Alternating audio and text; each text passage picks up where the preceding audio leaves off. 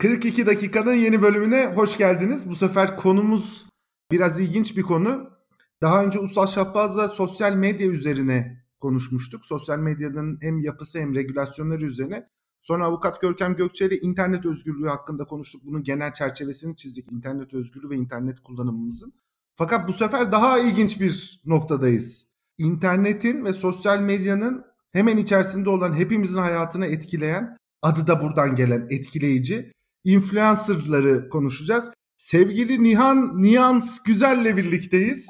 Harika sesiyle ve geniş tecrübesiyle bizleri bilgilendirecek. Nihan hoş geldin. Hoş bulduk. Çok teşekkür ederim davet ettiğin için. Ben çok teşekkür ederim katıldığın için. Şimdi muhteşem bir bölüm yapacağız. Influencerlar nasıl yaşıyor? Köpüklü jacuzzi partileri, ballı bademler. bir de bizden dinleyin diye böyle. Bir de influencerlardan dinleyeceğiz. Şimdi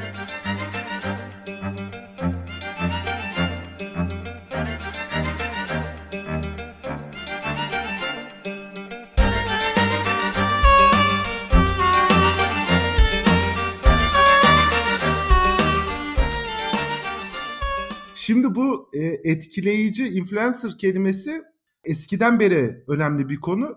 Böyle şöyle birazcık temel verelim. Mesela Shakespeare etkileyici influencerları kendi yapıtlarında kullanıyor. Üstelik bunların birer yıldızla bağlantılı olduğunu söylüyor. Dolayısıyla bizim şimdiki bildiğimiz yıldız kavramına yakın bir şekilde kullanıyor. Oscar Wilde Dorian Gray'in portresinde influencerlardan bahsediyor. Orada Lord Arthur var. Dorian Gray'in hayatını etkileyen alternatif fikirleri ve felsefeleriyle. Yalnız Oscar Wilde influencerları değil ama influencerların etkisi altında olan insanları biraz kötü kabul ediyor. Onlardan etkilenen başka insanların davranışlarından ve fikirlerinden ve tükettiği şeylerden, yaşam e, şeklinden etkilenen insanları kendi karakterini oluşturamamış insanlar olarak kabul ediyor ama o çok başka bir çağın çocuğuydu. Bugünkü kadar büyük böyle tüketim seçenekleri yoktu, yaşam tercihi seçenekleri yoktu. Victoria döneminde yaşıyordu kendisi. Dolayısıyla onun durumu birazcık farklı. Bu son kampanyada seçim döneminde Biden Trump'la arasındaki sosyal medya ve internetteki eşitsizliği ya da aradaki büyük farkı kapatmak için influencerlardan büyük destek aldı. Bugünden sonra şunu söyleyebiliriz. Artık gelecekteki bütün seçim kampanyalarında Nihan gibi influencerlar büyük etkide bulunacak. Şimdi Papa da bu konuya değinmiş. Yani kendisi de sosyal medyayı falan takip ediyor herhalde Francis. Ondan sonra dünyadaki ilk influencer'ın Hazreti Meryem olduğunu söylüyor. Bunu reddetmek çok kolay değil. Şimdi bir de hemen Nihan'a böyle sorularımıza ve konuşmaya başlamadan önce şöyle sizlerin de hepimizin de genel tabloyu anlaması için birkaç bilgi vermek istiyorum. Şimdi Türkiye'de 62 milyon internet kullanıcısı var. İnternet kullanıcılarımız ortalama interneti 7,5 saat tüketiyorlar. Günde 7,5 saat. Bugün Türkiye'deki e-ticaret pazarı çok önemli bir rakam. Yaklaşık 22 milyar dolar. Dolayısıyla şirketler dijital pazarlamaya büyük bir önem veriyorlar. 2.2 milyar dolarlık bir dijital pazarlama hacmi var Türkiye'de. Yani şirketler dijital pazarlama için reklam bütçelerinden 2.2 milyar dolar ayırmış durumdalar. Size bu rakamları da vereyim lazım olur. Sosyal medya şirketlerine 454 milyon, bannerlara 486 milyon dolar harcanmış, CEO arama faaliyetlerine 855 milyon dolar harcanmış, konumlandırmaya daha çok influencerlarla ilgili bölüme 230 milyon dolar harcanmış. Şimdi bir kontrast olması açısından söylüyorum. Amerika'da bütün şirketlerin %17'si yani yaklaşık her 5 şirketten biri reklam harcamalarının yarısını influencerlara harcıyor. Kimi influencerlar post başına 100 bin dolar alıyor. Nihan değil. Başkaları Amerika'da yaşayanlar. Ama... Ve pazar yaklaşık 9.7 milyar dolar, 10 milyar dolar. Bunu şunun için söyledim. Tabii Amerika bize göre işte çok çok büyük bir ekonomi. Türkiye yaklaşık 700 milyar dolar. Amerikan ekonomisi 20 trilyon dolar. 20 bin tane milyar dolar eder bu. Dolayısıyla Amerika'da da pasta kendi ölçeğine göre küçük ama Türkiye'nin daha büyüyeceği, Amerika'nın da influencerlar açısından pazarın büyüyeceği söylenebilir önümüzdeki dönemde. Bir de koronavirüs nedeniyle eve kapandık, dijital obezitemiz arttı. Şirketlerin bize mal ve hizmet satmak için daha fazla reklam vermeye, daha fazla dijital erişime ihtiyacı var. Şimdi bunu söyledikten sonra hepimizin özendiği e, influencerlar hakkında işin gerçeğini konuşmak üzere. Nihan'a Nihan'dan rica ettim katılır mısın dedim. Kendisi de sağ olsun beni kırmadı. Çok da mutlu etti. Asıl siz beni çok mutlu ettiniz. Hala sizle bizle konuşasım geliyor. O kadar sevdiğim ve uzun zamandır böyle takip ettiğim ve çok saygı duyduğum bir şey podcast olduğu için benim de ilk podcast deneyimim. Eğer bir hata yaparsam da lütfen affedilsin. Kusura bakmayın. Dinleyicilerden de özür dilerim ama şey bizim tarafımızı dinlemek isteyen zaten az şey oluyor, platform oluyor. Bizler hani nefret etmesi kolay insanlar olduğu için influencerlar. Bu bu ilginç bir şey gerçekten. Yani bu influencerlarla insanların kurduğu bu love and hate e, aşk ve nefret ilişkisi var. Hı hı. Değil mi? Evet evet. Yani bir taraftan çok büyük bir sevgiyle takip ediyorlar. Diğer taraftan da bir haset var herhalde yani böyle bir nefret duygusu var. Ya ben onu bir sınır olduğunu düşünüyorum. Şöyle ilk başta hani bu kız bizden diye başlıyor. Bizim gibi diye başlıyor. Belirli bir seviyeye gelip belirli bir başarı göstermesi isteniyor. Ama bir sınırı var. O sınırı geçtikten sonra e, böyle orta seviyeye geldiğimde inanılmaz büyük bir nefrete şey oluyor, sebep oluyor. O sınırı da geçtikten sonra artık o celebrity seviyesine geldiyse işte milyonluk olduysa gerçekten çok daha lüks bir hayata geçtiyse bu sefer bir kez daha e, çok özenilen ve ulaşılamayan ve o kadar da arkasından konuşulamayan konuşulsa da zaten kim yani onun duymayacağı düşünülen o selebriti seviyesine geliyor. Ben birazcık şeye benzetiyorum. Bu Olimpos tanrıları vardır ya selebritiler o seviyededir. Influencerlar daha aşağıda biraz daha ulaşılabilir, biraz daha nefretinizi duyacak, hala yorumları okuyan ve hala bundan etkilenen o yüzden hayatınızdaki mutsuzluğu daha kolay bir şekilde kanalize edebileceğiniz ve bunun da hemen karşılığını alabileceğiniz insanlar haline geliyor.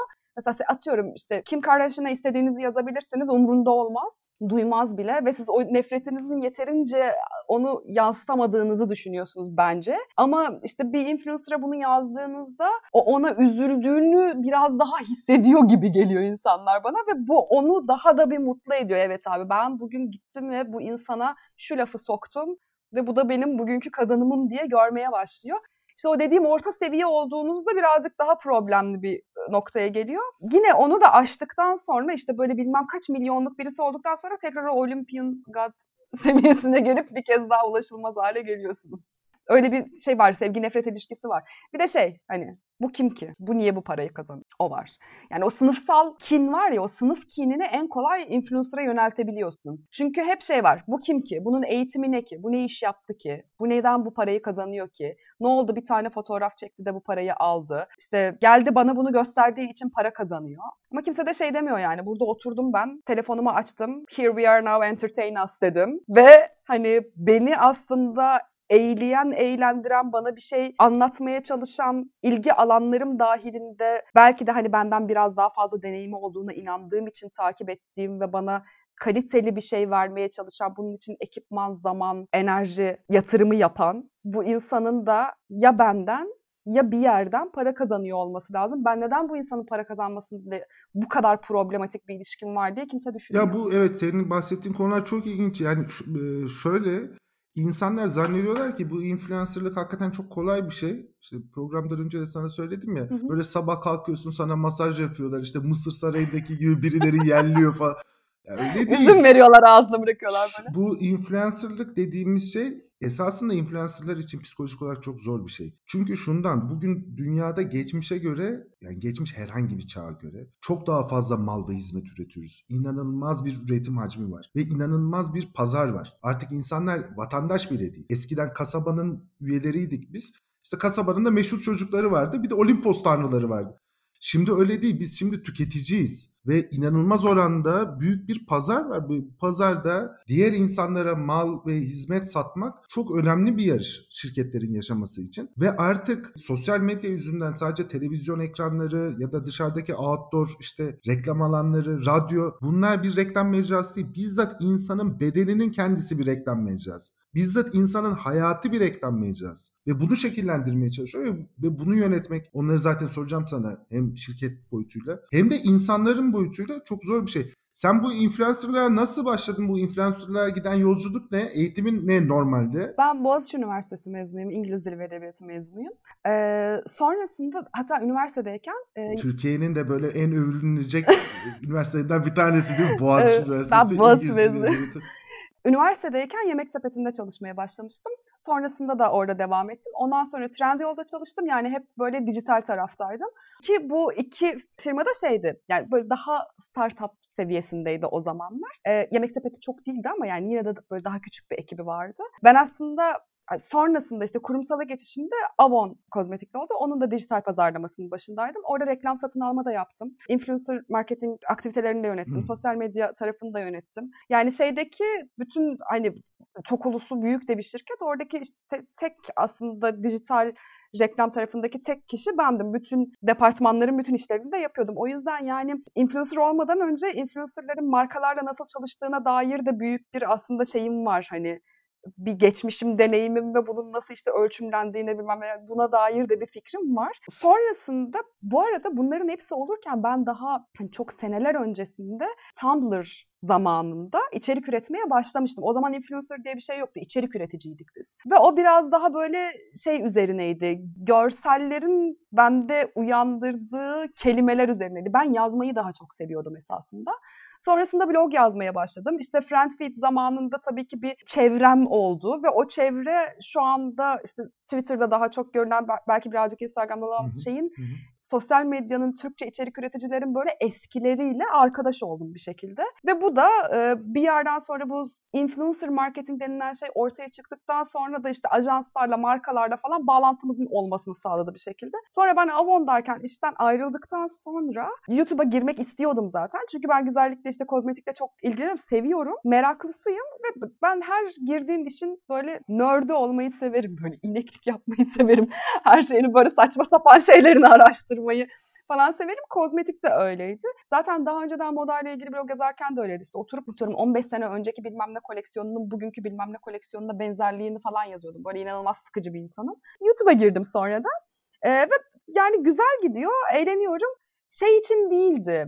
Bu böyle doğal bir akıştı aslında. Yani ben bundan para kazanacağım. Haydi bakalım. O zaman her şeyi bırakıyorum ve şimdi artık YouTuber olacağım değildi özünde. Kurumsalı bırakmama sebep olan aslında Avon'dan ayrıldıktan sonra girdiğim farklı sektörün çok ağır olması ve benim artık böyle o yavaşlığa hani o kadar zaman boyunca inanılmaz hızlı bir şekilde çalıştıktan sonra o yavaşlığa tahammül edememişim ve yeter artık ben bunu yapamayacağım diye işi bırakmamdı. Sonra zaten YouTube'a girmek de istiyordum. Şeydeyken e, hani zaten bir kozmetik firmasında çalışırken başka kozmetik içeriği üretmem hem yasal olarak mümkün değildi işte rakip bilmem ne falan konusunda. Ve sonunda girmiş oldum. Güzel de oldu, mutluyum halimden gibi. En başta da söyledim ya insanlar hani senin bu influencer'ın çok kolay bir şey olduğunu düşünüyorlar. Hani eline bir tane telefon alıyorsun, mümkünse iPhone. Ondan sonra onu açıyorsun, pat diye bir tane selfie çekiyorsun şeyin aynanın karşısında. Ondan sonra hop post ediyorsun. İşte ya da bir tane önüne telefon koyuyorsun. E, YouTube'a bir tane video çekiyorsun. Oldu da bitti maşallah. Böyle değil. Yani bunun bir kreatif tarafı var. Yaratıcılığını gösterdiğin. Bir de prodüksiyon tarafı var. Yani çok emek yoğun bir şey. Ve bu senin bütün gününü alıyor değil mi? Evet yani... Mesai çıkışın var mı senin mesela? Yok mesela. O sıkıntılı bir şey. 4-5 gün haftada e, ortalama böyle 8 saat kadar falan çalışıyorum ben. Ve oradaki problem ne biliyor musun? Bunu çok çabasız bir şeymiş gibi gösteriyor olmak gerekiyor. Çünkü insanları bir noktada kendi hayatına dahil ediyormuşsun gibi gösteriyorsun. Oysa ki orada herkes için söylüyorum. Yani en gördükleri gelişine hayatını paylaşıyor gibi görünen en böyle işte önemsiz bir şey yapıyor gibi görünmeye çalışan influencer için de bu aynısı. Bunun hepsi planlı, programlı, saatli yapılan bir iş ve bir, yani oradaki bir insan aa bakın şöyle bir şey yaptım falan diye en basit görüneni bile çok planlı ve çok programlı bir şey. O yüzden de e, şey zannetmesinler ki hani tabii ki de hayatınızı açıyorsunuz ama o açtığınız hayatı gelişine açmıyorsunuz. O yüzden de dediğin gibi hem kreatif tarafı var hem e, prodüksiyon tarafı var hem de mental olarak size olan bir ağırlığı var. Yani ben tamam saat 8'de bunu kapatıp gidiyorum diyemiyorsunuz. Ben saat 6'da video yayınlıyorsam arkadaşlarımla mesela ben pazartesi, perşembe günleri video yayınlıyorum. Pazartesi, perşembe günleri akşam yemeği programı yapamam mesela. Yani atıyorum başka insanlar aileleriyle kahvaltı yapamıyorlar ben mesela kahvaltı yapabiliyorum ama ben de başka şeyler yapamıyorum gibi. Veya ben şu anda iyi değilim bu telefonu bir kenara bırakacağım gibi bir şeyin imkanı yok. Ben annemi kaybettim. Çok uzun bir süreçti. Rahmet Çok eylesin. teşekkür ederim. Yani çok uzun bir süreçti. Çok ve çok zorlu bir süreçti ve kanserden kaybettim. 45 gün hastanede yattık e, beraber. Yani gerçekten uzun ve zorlu bir süreçti.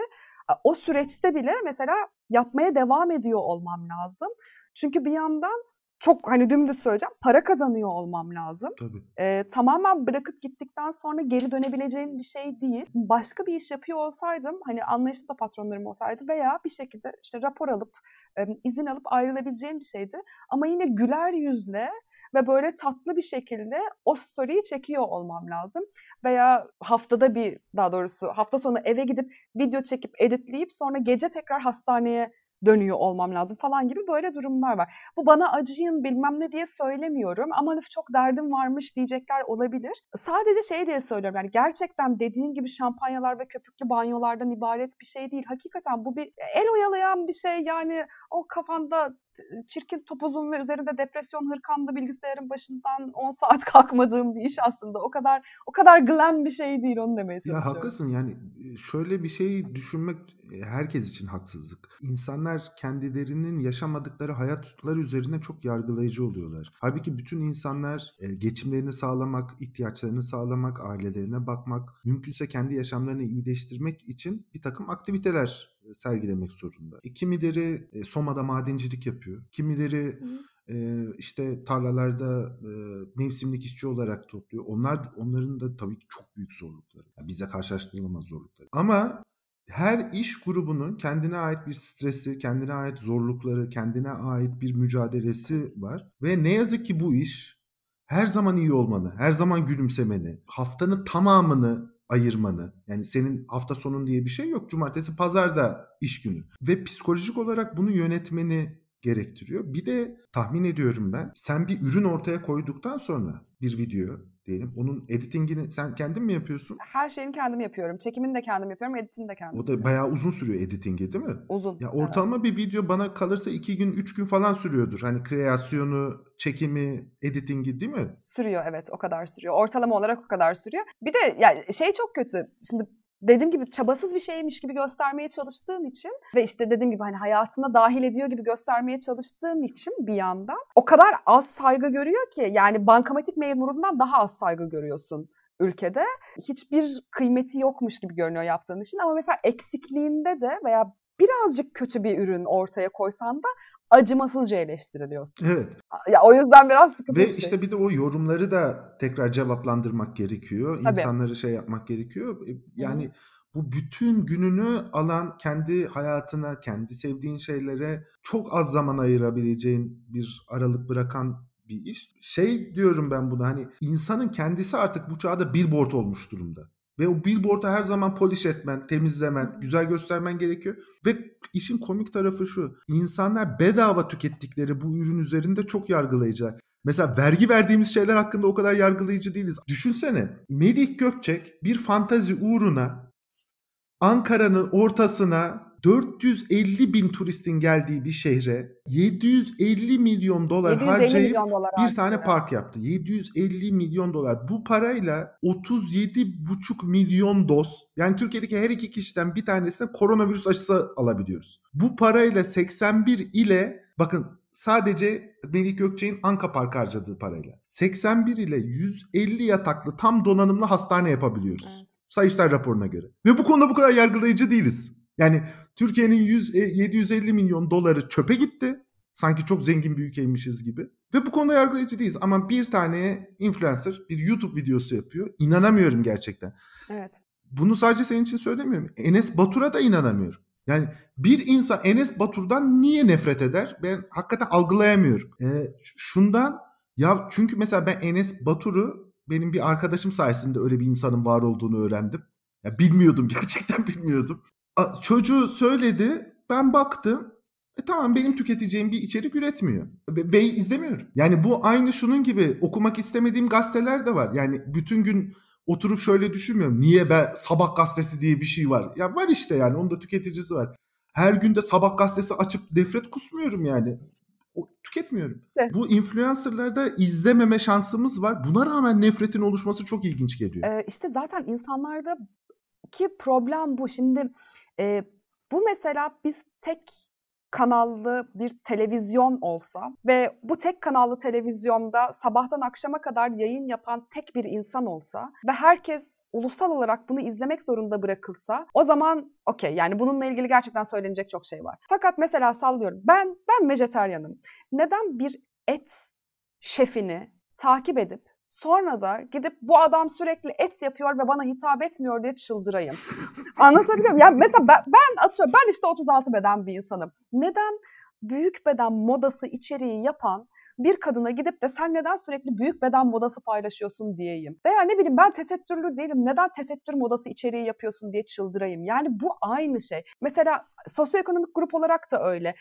Birisi çok daha yüksek e, bir atıyorum ekonomik erişimi var ve o ekonomik erişim e, sta, ya o standarda göre bir harcama yapıyor. Ona göre ürünler kullanıyor. Ona göre çantalar alıyor. Tamamen sallıyorum. Bu insan işte bir sürü insan aç sen neden bu kadar paraya çanta alıyorsun diyorlar. Yani bu kadar insanın aç olması sosyal devletin problemi birincisi.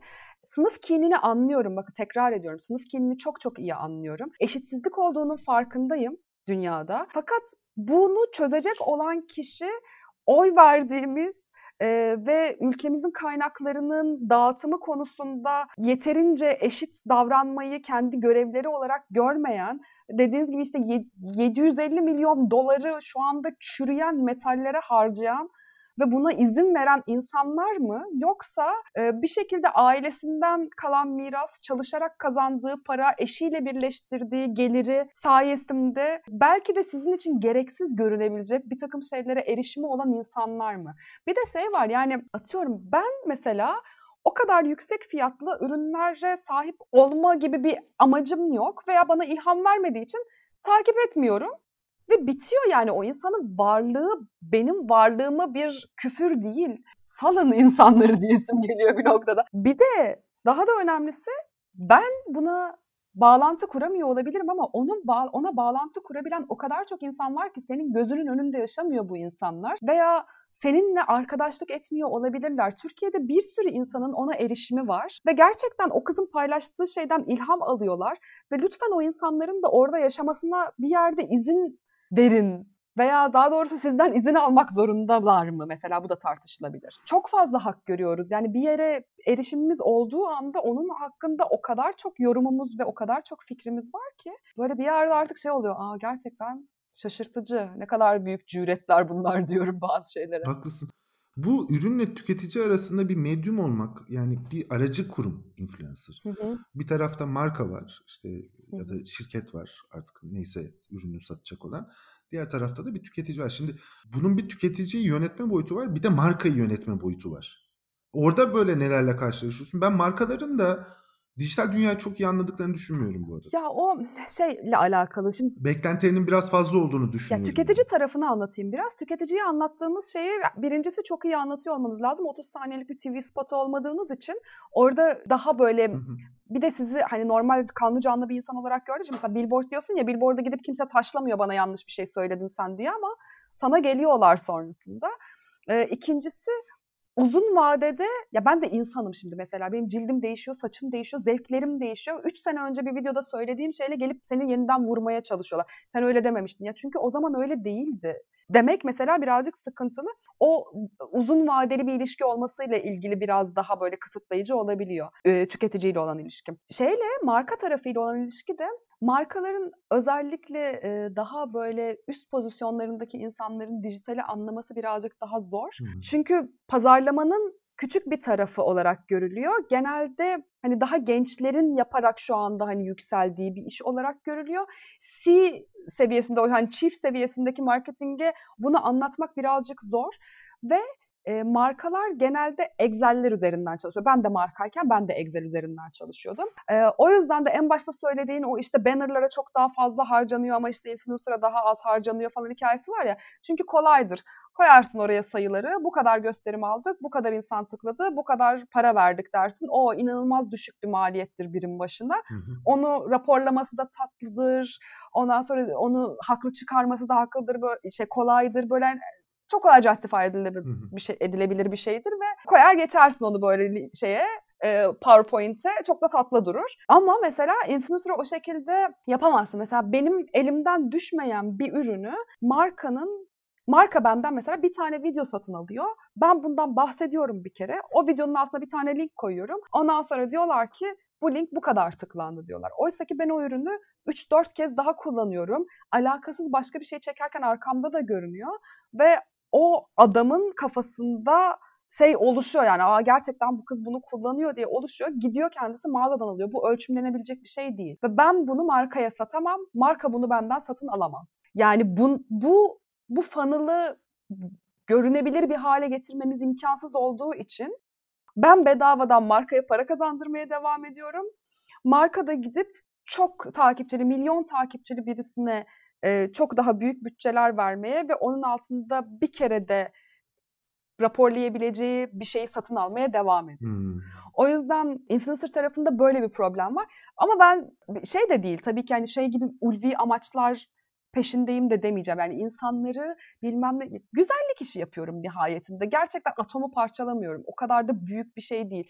Hep şey diyorum ben insanlara. Bunların hiçbirine ihtiyacınız yok. Zombi kıyameti çıktığında peşinde düşeceğiniz şey nemlendirici krem olmayacak. En önemli şey barınma, e, işte hani yiyecek, eğitim, makyaja, güzelliğe, ıvıra zıvıra çok para harcamayın deyip başlıyorum ben genelde e, öneri videolarıma. Çünkü gerçekten öyle. Dediğim gibi atomu parçalamıyorum. O kadar önemli bir şey yapmıyorum. Ve insanları da o yüzden çok böyle ulvi bir amacın peşindeymişim gibi davranmayacağım. Bu benim saçma sapan bir hobim diyeyim.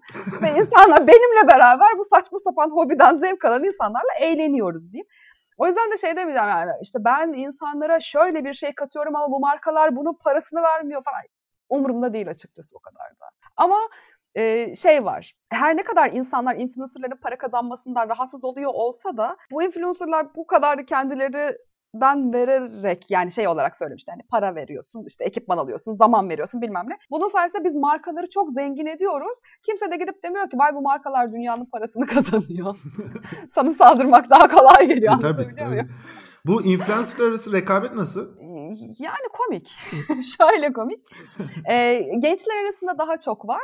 Bir de genel olarak bir şey gruplaşmak zorunda kalıyorsun bu tip şeylerde. Şeye sebep olabiliyor. Çok düşük bütçelerle büyük işler yapılmasına ve emeğini alamamana, uzun vadede piyasanın bozulmasına sebep olabiliyor. Hmm. Ama onun dışında da mesela markaların büyük bir kısmının artık eğer şey değilse mesela bir işte sene sonunda hedef tutturmaya çalışan bir pazarlamacının yaptığı bir proje ise e, şey düşürmeye çalışıyorsa işte maliyet düşürmeye çalışıyorsa falan başka şeyler ama yani eğer gerçekten hani doğru düzgün bir iş yapmaya çalışıyorsa kimden ne verim alacağını bilip ona göre birazcık çalışıyorlar artık. O yüzden hmm. çok önemli bir şey değil bence influencer arasındaki e, şey rekabet. Yani vardır yine var tabii ki ama ben çok içinde değilim herhalde. Benden geçti ya. Böyle gençler asıl hani böyle yeni girmeye çalışıp böyle çok tırmalayanlar oluyor ya. Onlar arasında daha büyük şeyler var diye tahmin ediyorum ama ben çok dışında kaldım artık onların. Kalmaya da çok böyle özen gösteriyorum. Bilinçli bir çaba sarf ediyorum bunun Ben için. bu arada bu influencer marketingin marka açısından e, diğer bütün mecralara göre Amerikalı şirketler doğru anlamış. Daha etkileyici olduğunu düşünüyorum. Çünkü sen televizyonda ya da billboardda ya da radyoda bir şey gördüğün zaman o dışsal bir reklam. Sanatsallığını işte değerlendirebiliriz reklamın çarpıcılığını de, de, değerlendirebiliriz. Coca-Cola gibi markalar çok uzun yıllardır mesela mutluluk üzerine inanılmaz yatırım yapıyorlar. Markayla o duyguyu özdeşleştirmek için. İşte o tip stratejileri değerlendirebiliriz ama doğrudan tanıdığın, sevdiğin, bir şekilde takip ettiğin bir insandan tavsiye almanın e, son kararı verme noktasında çok büyük etkileyici olduğunu düşünüyorum. E, o yüzden bu influencer marketi muhtemelen büyüyecek. Seninle bir şey paylaşmıştık. Bu e, Instagram daki insanları zorlayan bir Instagram look diye bir şey var. New Yorker'da da bir tane makale vardı. Herkes aynı surat ve Android e, işte evet. görüntü diyorlar onlar. Evet, o evet. şekilde durmak zorunda. Sen o konuyu benden daha iyi biliyorsun. Ben Instagram'a çok yeni girdim ve çok keyif alıyorum gerçekten esasında. Ya o bahsettiğin şey makale inanılmaz etkileyiciydi. Şeyi e, herkes e, Kim Kardashian'ın fotoğrafıyla geliyor bana e, diyen bir doktor anlatıyor işte e, şeysiz ırkı belli olmayan bir kediye benziyor herkes bütün kadınlar diyorlar işte bu e, yanakları daha kalkık çenesi biraz daha güçlü. Botokslu. Botoks ben botoks çok severim bu arada botoks dünyanın en güzel şey. Botoks şey değil e, çok fazla ifadeni değiştirmiyor da dolgu bayağı bir değiştiren bir şey. Özellikle işte hani o dolgularla yapılan e, elmacık kemiği çıkartma, çene çıkartma, işte burun e, ameliyatları, kaş kaldırmalar falan filan bunların sayesinde hepsi insanların birbirine benziyor diyorlar. Ya şöyle bir durum var mesela bak ben de etkileniyorum bundan. Hmm. Ben de e, bir şeyler yaptırmak istiyorum. Çünkü ben az önce bahsettiğim gibi günde 8 saat kendi suratıma bakıyorum. Hmm. Kendi suratımı izle, izle, izle, izle artık o kadar çok kendimde hata diyorum tırnak içerisinde bulmaya başlıyorum ki şuram birazcık daha gergin olsa, buram birazcık daha kalksa, işte hiç yaşlanmasam gençken şuram daha güzeldi, acaba kaşım mı düştü falan beni de çok etkiliyor. Bilmiyorum kimseyi e, suçlamak gibi bir niyetim, hedefim yok. Çünkü eskiden de etkiliyordu. Eskiden de herkes anoreksikti. Kate Moss'a bakıyorlardı. Heroin Chic diye bir şey vardı. O zaman da dergiler vardı. Ki o zaman şu an olduğu kadar Instagram'da işte insanlar sürekli e, öncesini sonrasını gösteriyor. Birçoğundan bahsediyorum.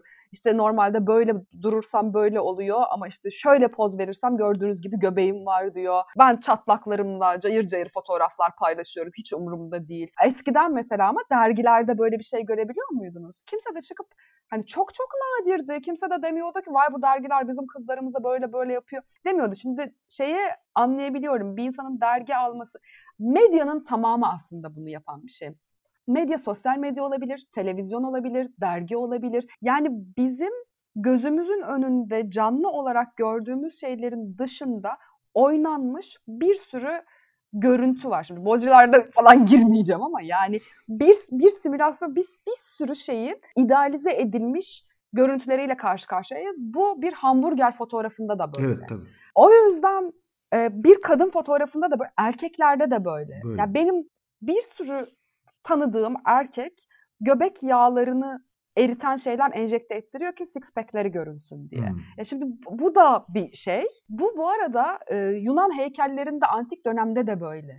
Öyle adamlar değiller o insanların hepsi yani. Bütün zannetmiyorum ki Atina'da gezdiğinde milattan önce bilmem kaçıncı yüzyılda öyle idealize edilmiş erkek figürleri de ortalıkta yürüyor. Onlar öyle olabilir bu arada. De, lütfen olmasınlar Yani ya. Şundan, şundan onlar bizim gibi çok yemek yemiyorlar. Erişimleri yok. Günlük mesaileri tamamen fiziksel.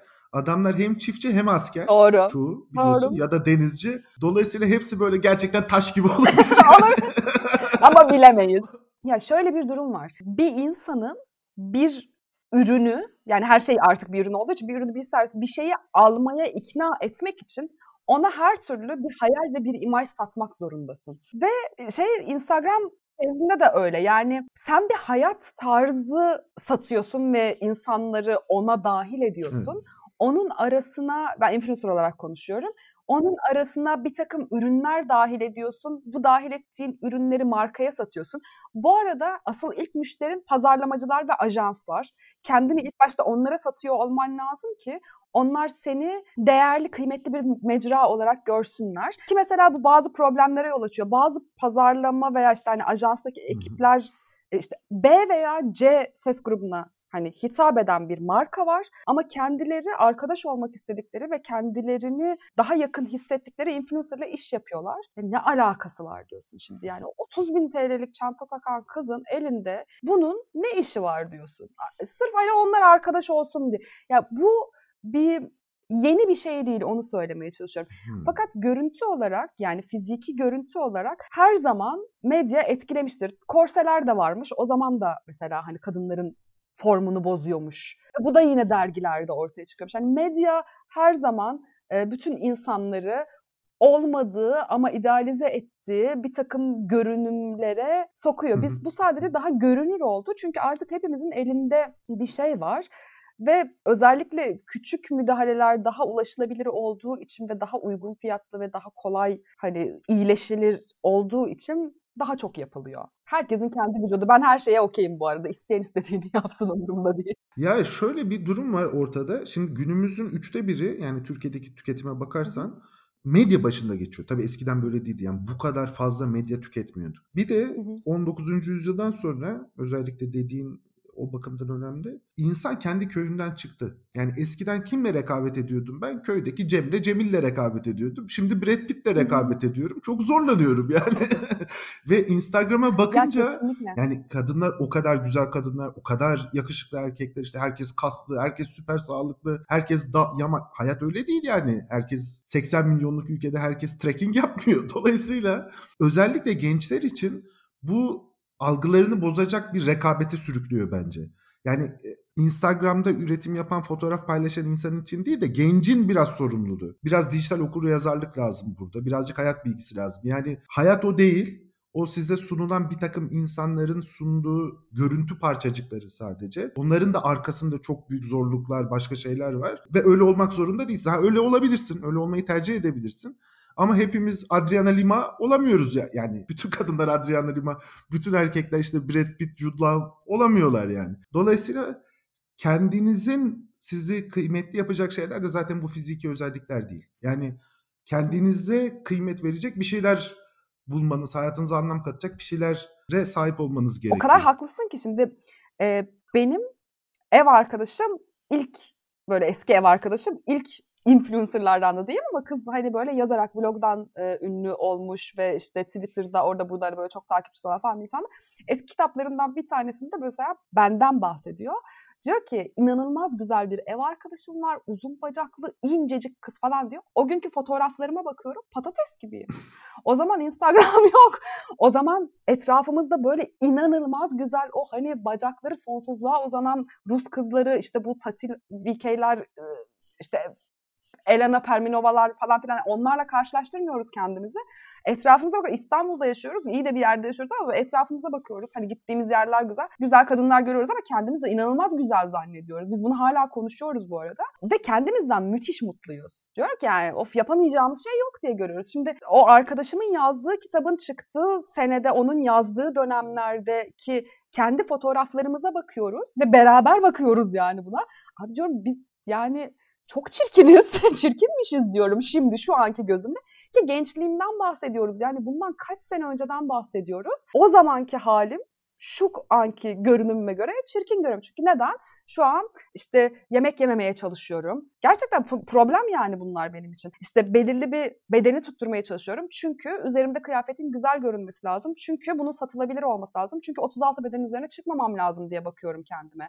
Ben bunu sürekli sürekli olarak söylüyorum. Söylemekten de hiçbir zaman çekinmiyorum ama bir sürü genç insan bunu standart ve normal bir şey zannediyor. Bu normal bir şey değil. Bu çok çaba istiyor. Yani çok çok spor yapıyorum, sürekli böyle aç uyuyorum falan yani diyecekler ki işte niye yapıyorsun bunu kendi bunu yapmak zorunda değilsin. Hayır yani senin dediğin gibi şimdi bu beden eğer benim billboardumsa ben buna bakmak zorundayım anlatabiliyor muyum? Ve tatlı bir şey mi? Değil. İnsanları yanlış yönlendiren bir şey mi? Hayır değil ama o ürünün o billboardda güzel tırnak içerisinde söylüyorum. Görünmesi gerekiyorsa e, maalesef bunu da yapmak zorunda kalıyor. Bir de senin bedenin yani. influencer olarak bu da psikolojik olarak yönetilmesi güç bir şey olarak ben e, düşünüyorum. Senin bedeni sana ait değil sadece. Hiç değil. Hiç ee, asla. Senin zinhar. bedenin üzerinde birçok insan hak sahibi olduğunu düşünüyor ve yorum yapabileceğini düşünüyor buna. Tabii yani inanılmaz. Mesela e, çocuk yapmama kararından sütyen giymeme kararına kadar her şeyi justify etmen lazım. Her şey sen dışında herkesle ilgili bir konuma geliyor. Sonra da diyorlar ki mesela tamamen atıyorum sesin mesela sallıyorum. Sesinin e, şeyi çok yüksekse veya düşükse bu senin aslında değiştirebileceğin bir şey olmamasına rağmen bu bile bir eleştiri sebebi. E, düzeltebileceğin bir takım şeyler var. Mesela senin ürünün aslında video ya diyelim ki. E, videonun ışığını, sesini, e, kalitesini mesela değiştirmekle ilgili bir sürü e, şey alabilirsin, eleştiriyi alabilirsin. Ama sallıyorum burnunla ilgili bir eleştiriyi kabul etmek zorunda değilsin. İçerik üretici içerik üretiyor. Yani içeriğiyle ilgili bir şey söylenmesi lazım. Ama o insanın tamamıyla ilgili o kadar çok yorum yapılıyor yani ki. Mesela bu çocuk yapma işi çok özellikle çok önemli. Biz bunu Türkiye'de çok kolay soruyoruz bu tip soruları. Esasında bunlar çok ayıp sorular. Çünkü insanlar sağlık sorunu yaşıyor olabilir. Bu, bu işe çaba girmiş, çabası içerisine girmiş olabilir ama henüz başarıya ulaşmamış olabilir ve bu da bir stres faktörü. Ya da e, çocuk düşmüş olabilir. Allah korusun bunlar var. E, çocukta bir, çocuk belki bedende gelişmiştir ama çocukta bir e, takım e, genetik sorunları olduğu için çocuk alınmak zorunda kalınmış olabilir gibi gibi. Ve bunların hepsi insan hayatı için çok travmatik şeyler. Yani çocuk yapma kararı da travmatik bir süreç. Yani evet. mutlu bir süreç tabii ki ama bir, yarattığı kaygılar önemli. Bu kararı vermek kolay bir karar değil. Çocuk yapmayı başarmak bir başka süreç vesaire vesaire. Hı Bunu bu kadar rahat bir insana sorduğu zaman onun karşıdakinin ne kadar büyük bir psikolojik baskı altında olduğunu olabileceğini düşünmek gerekiyor ve yekten soruyorlar diyorsun yani. Böyle 7 gün, 24 saat, 365 gün. Ya bu arada gün. ben e, kimseye sorulmaması gereken bir soru bu. E, son olarak bütün bu zorluklardan bahsettik. Güzel bir takım taraftarı da vardı. Şimdi ballı badem tarafından bahset. Sabahları köpük banyosu, Ferrari. Hiç Ferrari yok. Ya şöyle, e, şöyle güzellikleri var. Şimdi ne de hobini işin haline getir hiçbir gün çalışmak zorunda kalmazsın derler ama aslında hobini işin haline getir hobinden nefret et durumuna da gelebiliyor bazen demiştim falan ama hmm bakma aslında tabii ki çok güzel yanları var. Yani eğer hobinin üzerine kurduğun bir şeyse o senin için bir iş haline geldiğinde çok daha planlı, programlı ve biraz daha e, hesaplı bir şekilde o hobini devam ettirmen gerek gerekiyor. Yani onu gerektiren bir şey haline geliyor. Ve işte paraya döndürecek bir şekilde yapmaya devam etmeni gerektirecek e, bir yola saptırıyor seni. Okey.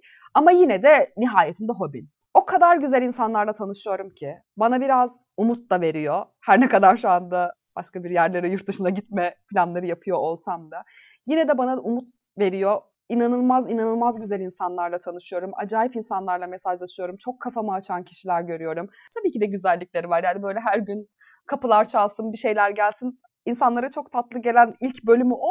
O en sonuncusu. Çok teşekkür ederim Nihan. Güzellik ve moda konusuyla ilgiliyseniz YouTube'dan, Instagram'dan zaten takip ediyorsunuzdur ama Niyans'ı takip edebilirsiniz. Ben de bu arada bir Instagram hesabı açtım 42 dakika diye. Orada da çok güzel oldu. İnsanlar böyle sorular gönderiyorlar. İşte konuları genişletebiliyoruz. Onlarla konuşuyoruz. Dolayısıyla 42 dakikayı da takip edin Instagram'dan. Görüşmek üzere. Tekrar çok teşekkürler Nihan. Ben teşekkür ediyorum. O kadar mutlu oldum ki.